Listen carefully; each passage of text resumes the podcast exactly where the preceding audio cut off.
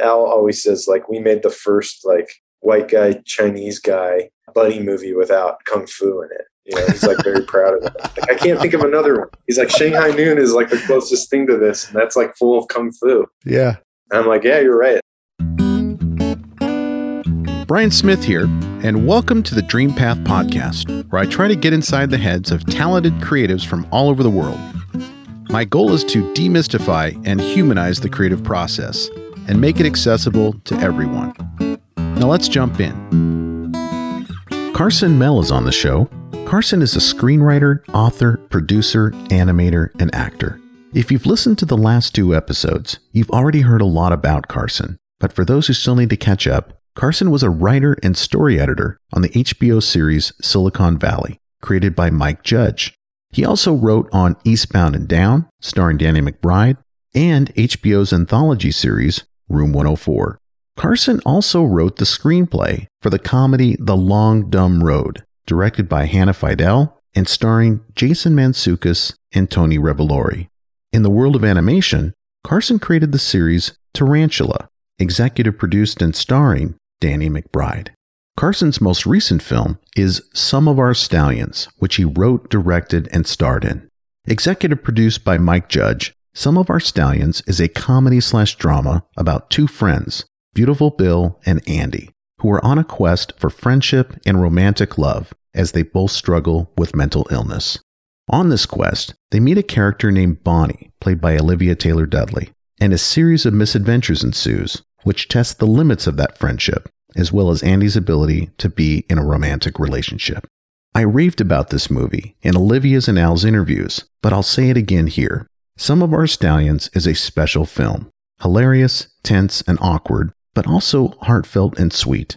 You can watch Some of Our Stallions wherever you rent your movies on demand. So without further ado, let's jump into my chat with the multi talented, brilliant, yet humble Carson Mell. Carson Mell, welcome to Dreampath Podcast. Thank you for having me. Yeah, you look really different from the movie, Some of Our Stallions. Yeah, I'm, I'm groomed. Not as hairy. Yeah. Yeah. I have a lot to talk to you about because, of course, I watched Some of Our Stallions, and that's what we're here to talk about primarily. But I also watched The Long Dumb Road. Oh, cool. Just to get a sense of, you know, a little more of your writing style and I know your your Silicon Valley writing and, and that type of thing, but I, I was really impressed with that film. You know, it's it's remarkable to me how many movies are out there that completely take me by surprise that I've never heard of before. And I don't know if it's just because, you know, yeah, right. I'm just like out of out of touch, out of tune with, you know, what's going on, or is there's just too much content? But this was a great road movie. Oh, good. I'm so glad you dug it. Yeah, th- there's a lot of content now, isn't there? Yeah. It's sort of uh yeah, and even you know, I'm reading my friend's book right now. My friend uh, Matthew Specktor has this book that just came out called "Always Crashing in the Same Car," and it's about his kind of deep dives into 70s cinema. Mm. And I'm finding out there's stuff back then that it sounds like literally made for me that I'd never heard of. You know, but his like there's an there's a western. Monte Hellman did a western. I think he, he directed it called "The Shooting." With Jack Nicholson and Warren Oates. What? And I and like I'm obsessed with Warren Oates. I'd never heard of it. Yeah, so I'm I'm now I got to track down a copy of that. Yeah, I, I, think you could probably spend the rest of your life just looking at prior content and not focus on anything within the last decade or beyond, and still not get through it all. Yeah, yeah. But the Long Dumb Road, that cast, and we'll, we'll get to some of our stallions here in a minute. But that cast I found to be really impressive in terms of like the cameos, like Annie Letterman was in there and, and, and Livingston and, and of course, you know, Mantzoukas and, yeah. you know, just this really great comedic cast. Were you part of that process as a writer and in attaching some of that talent or were you just sticking in your lane of writer? On that movie, I was sticking in my lane because we had, my friend Hannah and I had, had we wrote the movie on spec and when we were writing it, we, you know, I think like uh, there was going to be some involvement for me at that stage, but it happened at the same time that I was making my animated television show Tarantula, mm-hmm. which was, you know, more than a nine to five. So I was so focused on that that I, that was the only thing I was doing while I was doing that. The road movie genre. Is that something that you connect with personally? Is is it an easier genre to tackle on spec? What why did you choose a road film for for this project? It was actually the, it was based on a true story of our friend who picked up a hitchhiker. Our friend uh, Nat Sanders picked up a hitchhiker and had a weird long road trip with him. So it kind of organically became a road movie. But then I'm a big fan of the uh, the '80s r- road movies. Um, I'm forgetting the writer's name. You probably will remember who did like planes, trains, and automobiles and Dutch. Mm-hmm. And uh, there might be another road movie in the bunch I'm forgetting, but those two especially I really liked uh, as a kid. Yeah.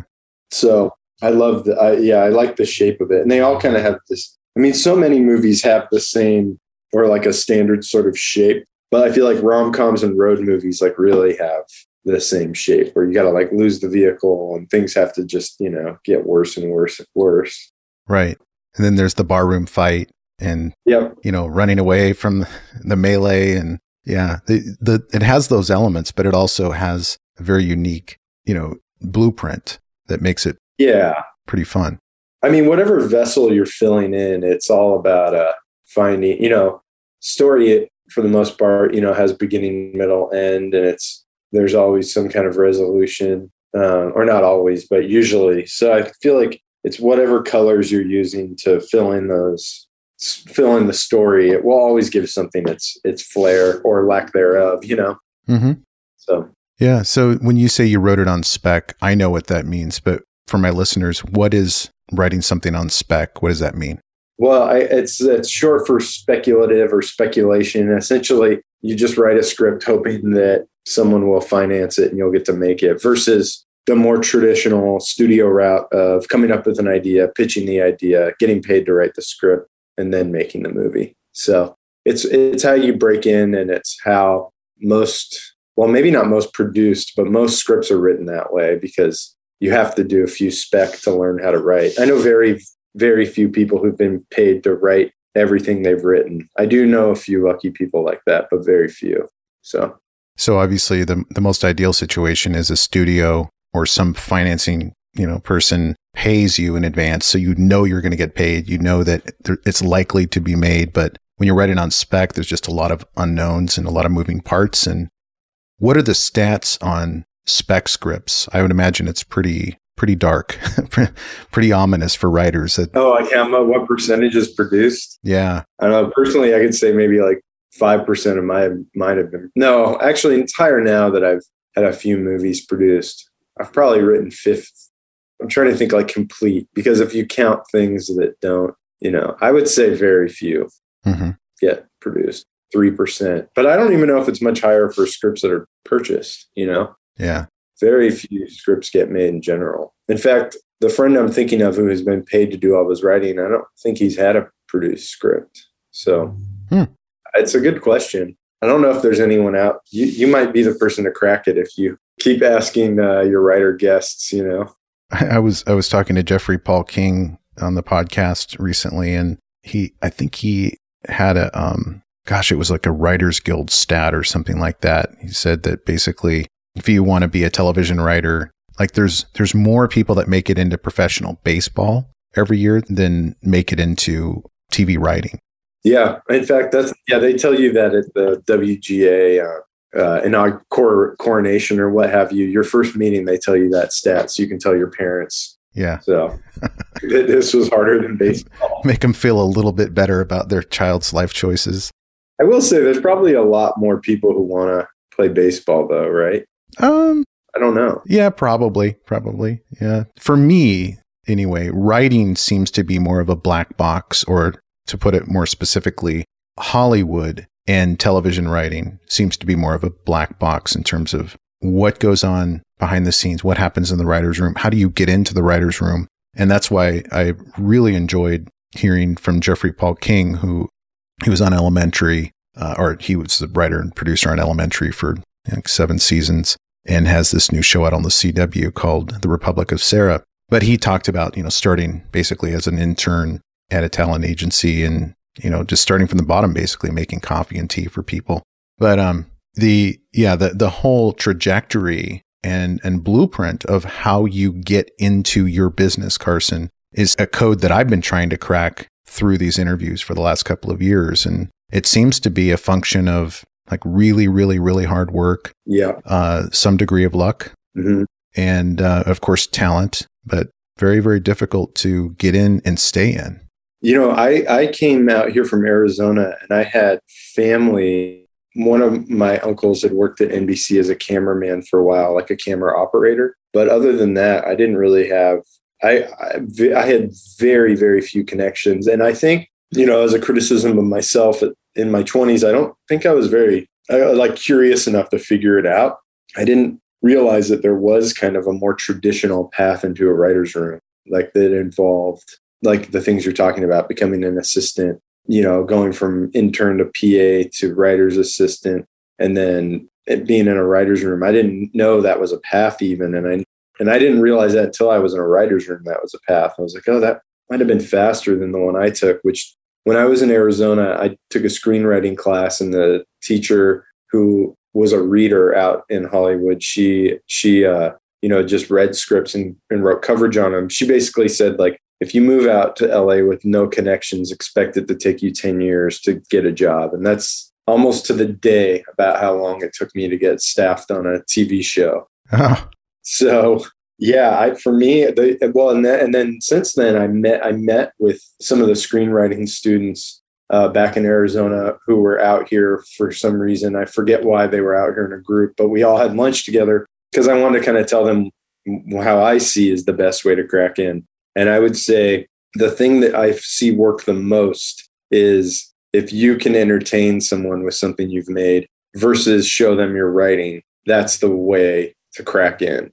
So, what I guess what I mean is like for me, it was my cartoons that I made. Uh, they saw them in the at HBO, and they also read a novella I wrote, and that was kind of what led me into their world. So it was never, it actually wasn't with a screenplay. I don't think anyone who has hired me has read anything I've done. They've just watched my cartoons because it's like hmm. at the end of the day, you're presented, you know, you're you're hiring writers and someone sends you a YouTube link and a script. Well, script is like even good scripts aren't fun to read. You know, it's an inherently clumsy it's like trying to read a recipe and decide if the cake's going to taste good right. versus like if someone can just give you the slice of cake you're like oh i would hire this person to write recipes i like this cake you know uh-huh. nice so that's that's my advice is to try to create something finished and entertaining that you can send out but whether it be even a short story i think would be uh, a good way in you know mm-hmm.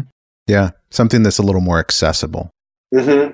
But then you do need to know screenplay format once you're in that writer's room. So I guess I was lucky in that I had written so many spec scripts that I was not intimidated by the form, you know? Mm-hmm. So the, tell us about the writer's room on Silicon Valley and, and what that was like and uh, in working with all of that amazing talent, just knowing that you have these actors that are just iconic comedic actors who are executing the ideas and the the words that you're putting on paper? I mean, it was a good feeling to know that your hard work would be interpreted well by the actors and and then shepherded by very hardworking people with good taste. You know, Mike Judge and Alec Berg, who ran the room.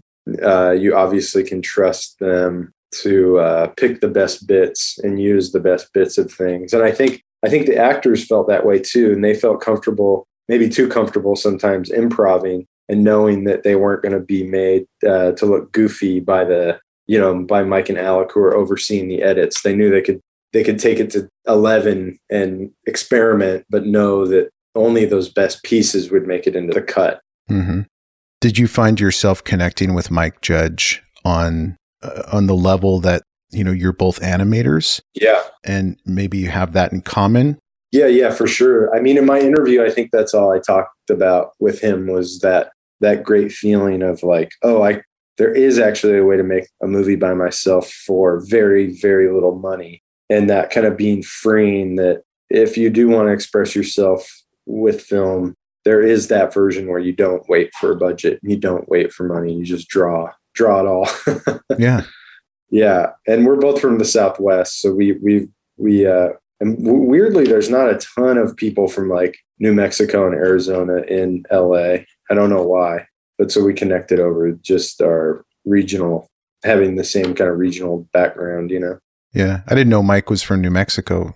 Is, is that his um, home? He was raised there. Yeah, he was raised in New Mexico. I think he lived in Texas for a while too, but mostly New Mexico, Albuquerque. Yeah, I know where he lives now because he was neighbors with my friend in Santa Monica.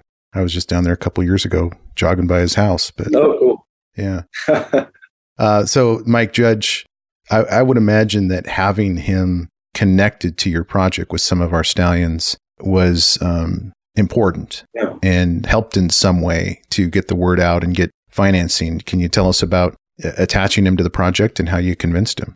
Yeah, um, it was funny. I was kind of shy about reaching out to him. It's one of those things where, like, when people you've worked with have become friends, you don't want to put them in an awkward position because you don't. I value friendship so much more than anything uh, professional that I would never want those things to get in the way. So I was pretty shy about, even though I really wanted his his counsel on the on the script and other aspects. I was shy about approaching him, but then my producer Al D, who's also in the movie, he just said, "Well, just write him an email. He can just say no." And I don't. It's not rude. You've worked for him, you know, and he likes your sense of humor. So I sent Mike the script, and he just thought it was really funny. And so he said, "Yeah, I totally uh, want to be a part of this." And um, yeah, helped us with everything, with casting, with getting line producers in Canada, and then also he he's in the movie and he did a great job. So mm-hmm. uh, that was really cool too. In your email, did you tell him that you wanted him to be the gun dealer? No, that came later. Yeah. Yeah. It was like he he signed on to EP it and then I was looking at like other parts and there's not like a the movie's so heavy on Beautiful Bill and Andy. All the other parts are kind of small, but that was one of the bigger ones that I knew uh, we could have fun with together. So um, Mm-hmm. I was really glad that he uh, Yeah. signed up to do it. And he flew himself up to Canada and everything. He's a Oh, yeah. yeah, Mike's a total trooper. He's like he's really down to he's still really like down to make stuff and is excited about movies, which is really cool. That get that that gets burned out of a lot of people in LA, I think. Yeah. Well, he could have, I mean, at his level, he could have insisted on shooting that scene in LA and just say, let's, you know, get a hotel room and just knock it out and not fly up there. But that's good commitment on his part. Yeah, Mike's not a prima donna. And I think they really held him up at customs too. He was like so he had to deal with some bullshit to get up there. It's funny. His line in that movie, the, the, the one line that sticks out in that hotel room is, you need to get the fuck out of here. and I was, I was like, that's probably not the first time he said that, said that to somebody. You need to get the fuck out of here. It's So- true. Yeah. kind of rolled off his tongue. It comes naturally. Yeah. So- tell you know i talked to olivia yesterday and i talked to al this morning so this is uh this is going to be fun to roll out three episodes talking about this movie. So i have their perspective on how things came together but tell us in your words how this script came to fruition as a film when it started in terms of the writing process and what your thoughts were about how to put together the cast. Really the movie well so there's kind of a long story about how the script happened which was it was built off the back of kind of a huge disappointment and a huge failure. I'd written this movie called from golden oaks and this was before i'd had any professional writing jobs. It was one of my many many spec scripts. And this was i wrote that script in 2010 and it was about this character named clark who was released from a mental institution after a violent outburst. And he was trying to get back with his wife and she didn't really want anything to do with him and he kept running into friends and peers and they were all acting very strange. So this character decides oh i know what i'll do. I'll throw a big party. And that way i can get everybody together in one place. They can see that i'm sane and healthy and happy and i can kind of have like this coming out or uh, this return to the world of the sane. Well throwing a party if for anyone who's ever done it is super stressful so it's like watching the kind of stress of this this character who's grappling with his own mental stability try to put together and throw a party that's what the movie was all about and it took place Mhm. uh, like acts two and three were all at the party and in that script were these antagonists named Beautiful Bill and Andy, who had just gotten out of a mental, the same mental institution. And they knew Clark from the inside. He'd foiled one of their escape attempts. They wanted basically revenge uh, on him for being happy and healthy, even though he was struggling too. So they go to the party and try to ruin it. What happened next was that script just kind of sat around my apartment forever. But then my favorite comedic actor at the time, whose name I won't use because I want to like respect their anonymity, um, he got a hold of the script. Um, I'm just going to call him Jack Nicholson. It was not Jack Nicholson. Okay. It wouldn't have even have made sense with someone his age. But let's say so. Jack Nicholson gets a hold of the script. It was the person who got it was like a bankable actor who I like as much as Jack Nicholson. Mm-hmm. And he was like, Hey, I really like this movie. Like, I would like to play Clark. And this was happening to me, someone completely on the outside of Hollywood. I was like, Oh my God, like, this is like my dream come true. Like, my favorite actor wants to make this movie with me. Like, I couldn't even believe it. And I was so over the moon. And we had a few clumsy sort of meetings because I was figuring it out. It would be my first movie. I was very intimidated, etc but still I, it felt like things were on track to actually happen and then i went to see a movie to relax uh, one weekend and the trailer for that movie silver linings playbook came up Oh. and it was the exact same premise Oh. it was really I, I felt like i was watching a trailer for my own movie Mhm. with like a bunch of dancing stuff thrown in Yeah. and i was just like my stomach sunk and i was like no no it's fine he people make similar movies all the time but then monday comes around I get an email from Jack Nicholson where he's like, I saw the trailer for Silver Linings Playbook. I feel like it's probably too similar to the, our idea or to your script.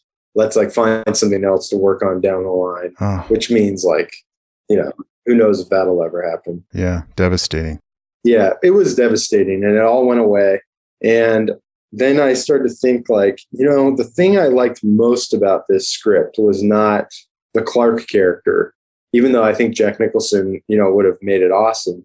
The thing I liked the most was Beautiful Bill and Andy. They, I was cracking up every time I wrote their scenes. I had, I had the donut with the cigarette in it from the beginning, and so I was like, I'm just going to write a script about them. And so I don't remember how long it took or anything like that because this was like 2012, and I just wrote, sat down, drank a ton of coffee, wrote the script, uh, to, printed it out, wrote, drew, you know, made a bunch of notes on it with red pen, and then I put it in a drawer and kind of forgot about it. And then um, I was moving, or I was cleaning my apartment out, maybe like in 2016, 17, and I found the script and read it and was like surprised by it because I barely remembered writing it, and I really liked it. And I was like, man, I'm gonna, I think I can make this. It's not that complicated. It's like written for a pretty, you know, uh, modest budget. I think I could I think I could make this. So and then I got really excited about it, but nothing happened. And then meanwhile, there was another script I wrote called um, uh, "The Living Man" that was about a. It's kind of like a Frankenstein uh, road movie, and I was trying to get financing for that. But again, I was put into this position where to get the money I needed, I would need a big star to read the script like this script, commit to being in it, and it just wasn't happening. Um, but the producer I met through that was Al D, Hmm. uh, aka Andy in the movie. Yeah. And then he said, you know, I can finance something without a big star for a more modest budget if you have anything like that's smaller in scale than this movie. He's like, we could just act in it even. I, I he's like, I've done acting with my friends. I want to do more. Uh, I know you've done a lot of acting. Do you have anything? And then I sent him the script. He loved it, uh, which was awesome. And then I did some rewriting of it, and w- that was it. We were off to the races. He introduced me to Olivia, who he thought would be a good Bonnie, and I agreed. And then we cast everybody else. Uh, I cast David Zellner uh, just because he's my friend, and I thought he'd be right for the role. Mm-hmm. And everybody else, other than Mike and Tim Heidecker, who were people I knew through work and really liked, everyone else came through traditional casting in Canada. Um, I think that's correct. Yeah. As you may have noticed, there are great resources and advice mentioned in all our episodes. And for many of them, we actually collect all of these resources for you in one easy place our newsletter. You can go to dreampathpod.com slash newsletter to join. It's not fancy, just an email about each week's episode, featured artists, and resources to help you on your journey. Now, back to the interview. Well, a lot to unpack there. Um, David Zellner played Sam, right? He did. He plays Sam at the end of the movie. That's correct. That scene where he shows up with the alcohol, and, and I'm not going to give too much away here, but there, there's a scene that is just outstanding in terms of the facial expressions, how subtle his performance is there when he's interacting with beautiful Bill and Andy and oh great and his I mean you can see so much happening with you know the, these close-ups on his face. And that's the part of the movie that I was talking to Olivia about this the like the juxtaposition between the comedy elements and just how freaking dark this movie gets. It's a wild ride. And oh, that oh, cool. you know that last scene was just super intense with Sam's character I'm glad to hear that. Yeah, I wanted to make sure. I mean, you need to believe that Beautiful Bill is capable of some extreme violence for that scene to have tension. I think we, I think we earned it. You know. Yeah, I think you did too. I mean, Beautiful Bill. One thing that you know, I well, I, I was telling Olivia this. I used to work in a psychiatric hospital, so I have personal experience with a lot of psychiatric patients and the uh, you know sort of the manic parts of that behavior and the you know the over the top nature of some types of mental illness where you can have someone who's just extremely charismatic and articulate. And as a result, like sort of a magnetic personality, you're like, wow, this is, this is a lot of fun. You know, we're, we're going on an adventure, but then there's a point where you're like, okay, uh, you start to get a little scared. like this guy, yeah, for sure. Is sure. like a little too intense and doesn't, you know, isn't socially appropriate and unpredictable. And I think you pulled that off with your character really well. Oh, thanks a lot. That's nice to hear. Yeah, I feel like in I feel like intuition and, and intelligence and mental illness kind of all ride in tandem together. So a lot of mentally ill people are super smart and also very intuitive. And you know, like he does like whether or not it's a coincidence, like he does dream the future essentially in this movie. Mhm. You know, Yeah. beautiful Bill does. So Right. he's he, he does have his feelers out more than other people i think Uh huh. which you know that's quite a bit based on family members of my own that i've seen struggle with this kind of stuff and and uh yeah i'm glad to i'm glad to hear it came across as true uh feeling true to you Yeah, it did. Yeah, another thing that you get a sense of is Beautiful Bill is really hypersensitive to loyalty and connections. And so when he senses a connection slipping away, he acts on it like right away. And and it's like it's kind of jarring, you know, when he when he feels like, oh, this he has that sit down with Bonnie about you know laying down the law basically. All right, yeah so you guys are this is how it's going to be yeah um, you know, you're going to be you're going to be my mom, yeah and we're going we're basically going to be all be married. Uh, so that was pretty funny. yeah it's sad. He doesn't understand the dynamic that's likely unfolding you know? I think that's where where a more sane person would understand sort of the rules of society and what was what what's likely to happen. I think that's what makes him kind of likable is the assumption that they can all be a trio and a family you know? Yeah, yeah, it's it's a great film. So tell me about your approach to Andy's character when he was a character in the prior screenplay that was similar to Silver Linings. Was he an immigrant, and did he have an accent, and, and was that written specifically for Al? How did that evolve?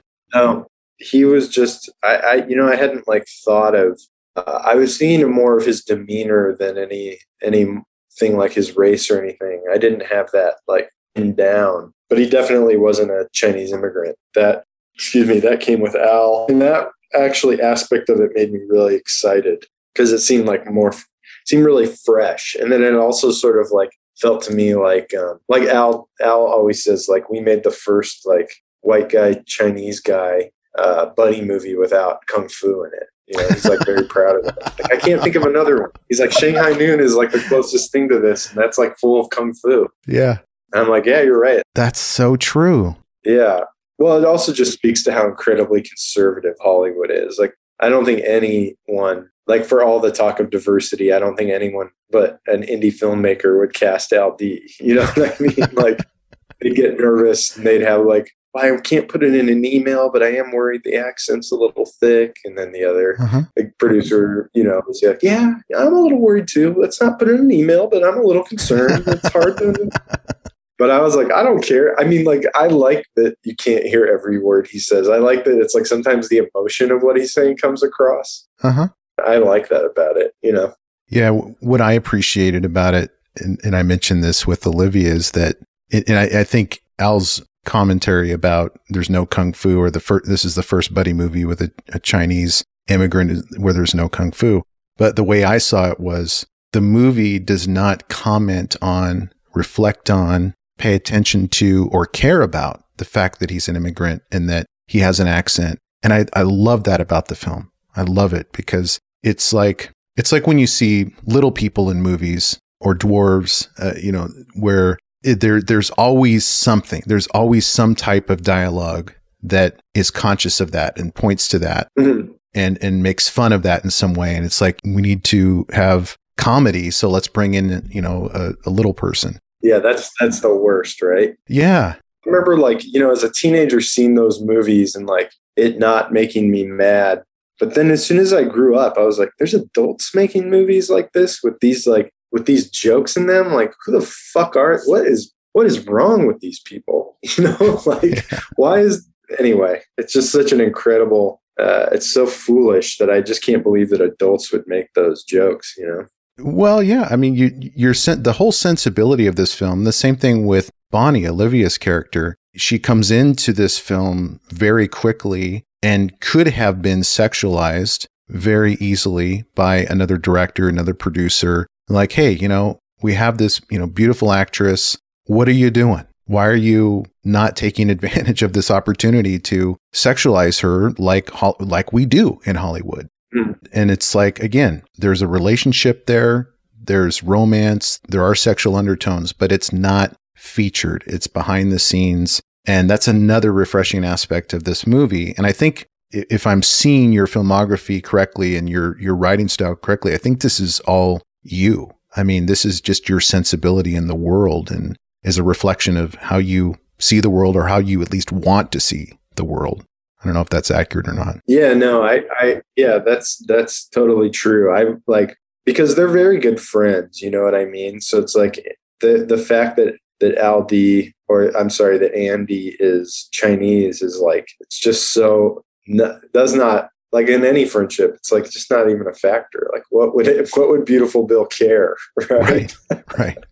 it's like I think there's a couple times where he acknowledges it, and when they're in a fight, he criticizes his uh, English. But that that actually came out of an improv that Aldi and I, were rehearsing, he said something that didn't make sense in English, and I just in character said that to him, you know, angrily, hmm and he was like, "Oh, we have to put that in the movie. We have to put this in the script," you know.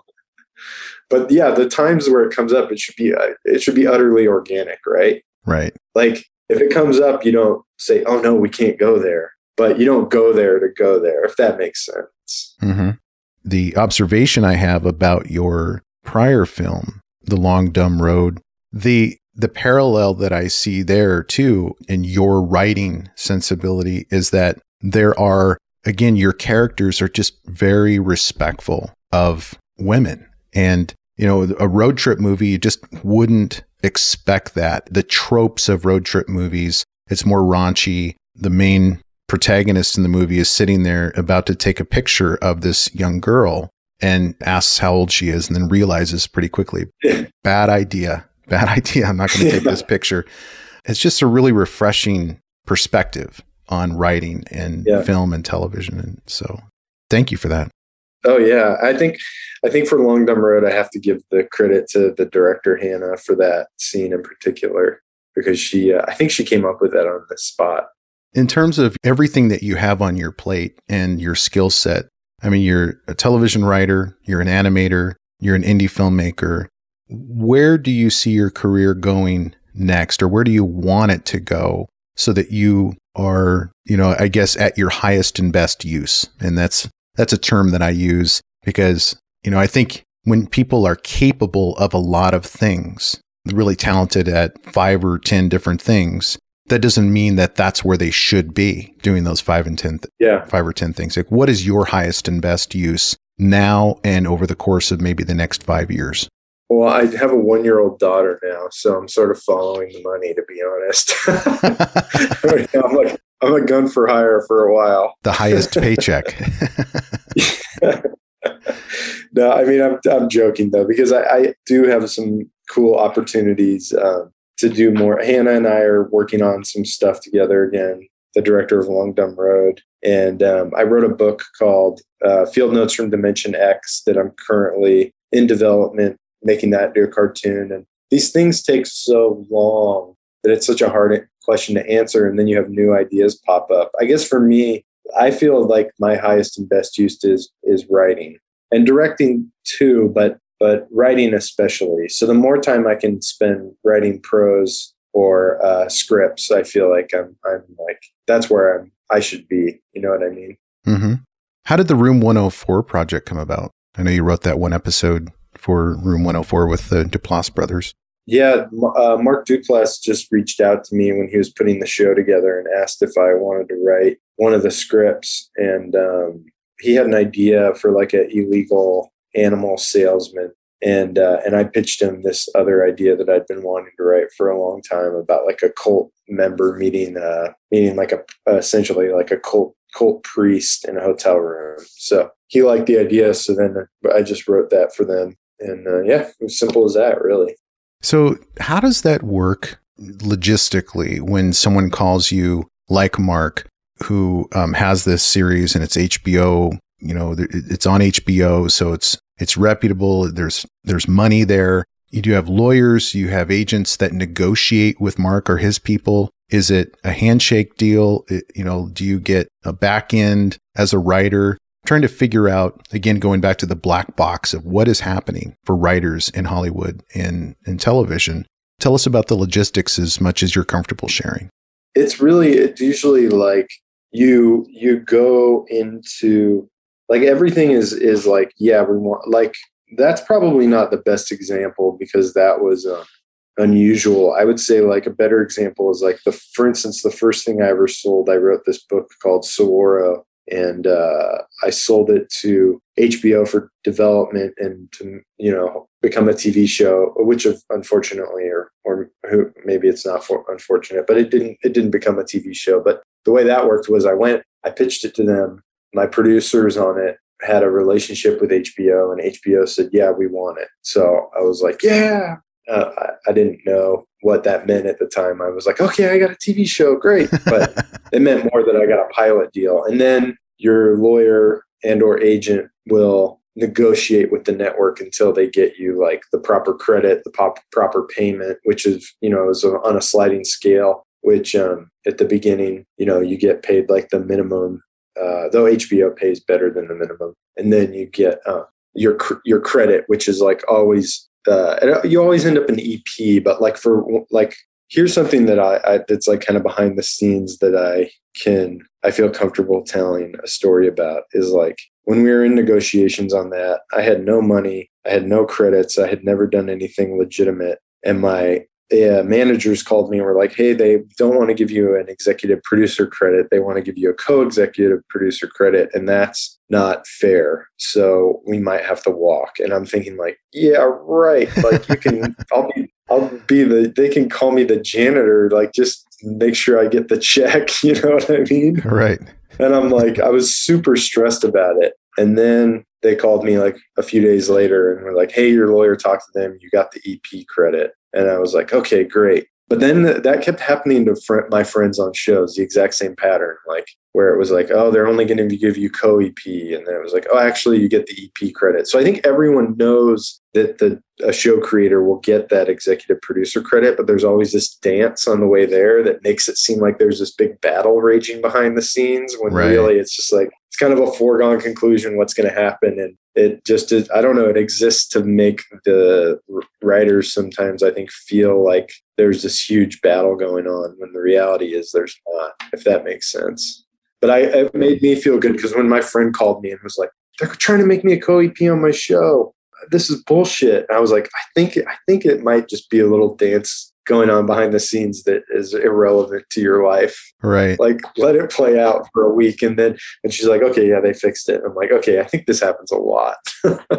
it's like they maybe all the all the studio executives got together in a seminar or something. They're like, all right, we need to make the writers feel as marginalized and irrelevant as possible. We're going to tell them they don't get the executive producer credit and then we're going to wait and then they're going to feel like they won if we give it to them at the end. You know, uh, some type of weird. That's what I think happened. You know, psychological warfare.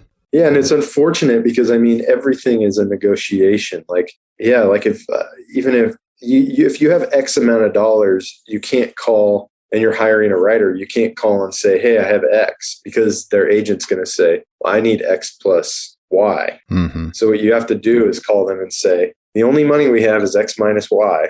And then when their agent calls and says, actually, we're going to need X plus Y, you go, okay, fine. but it's like,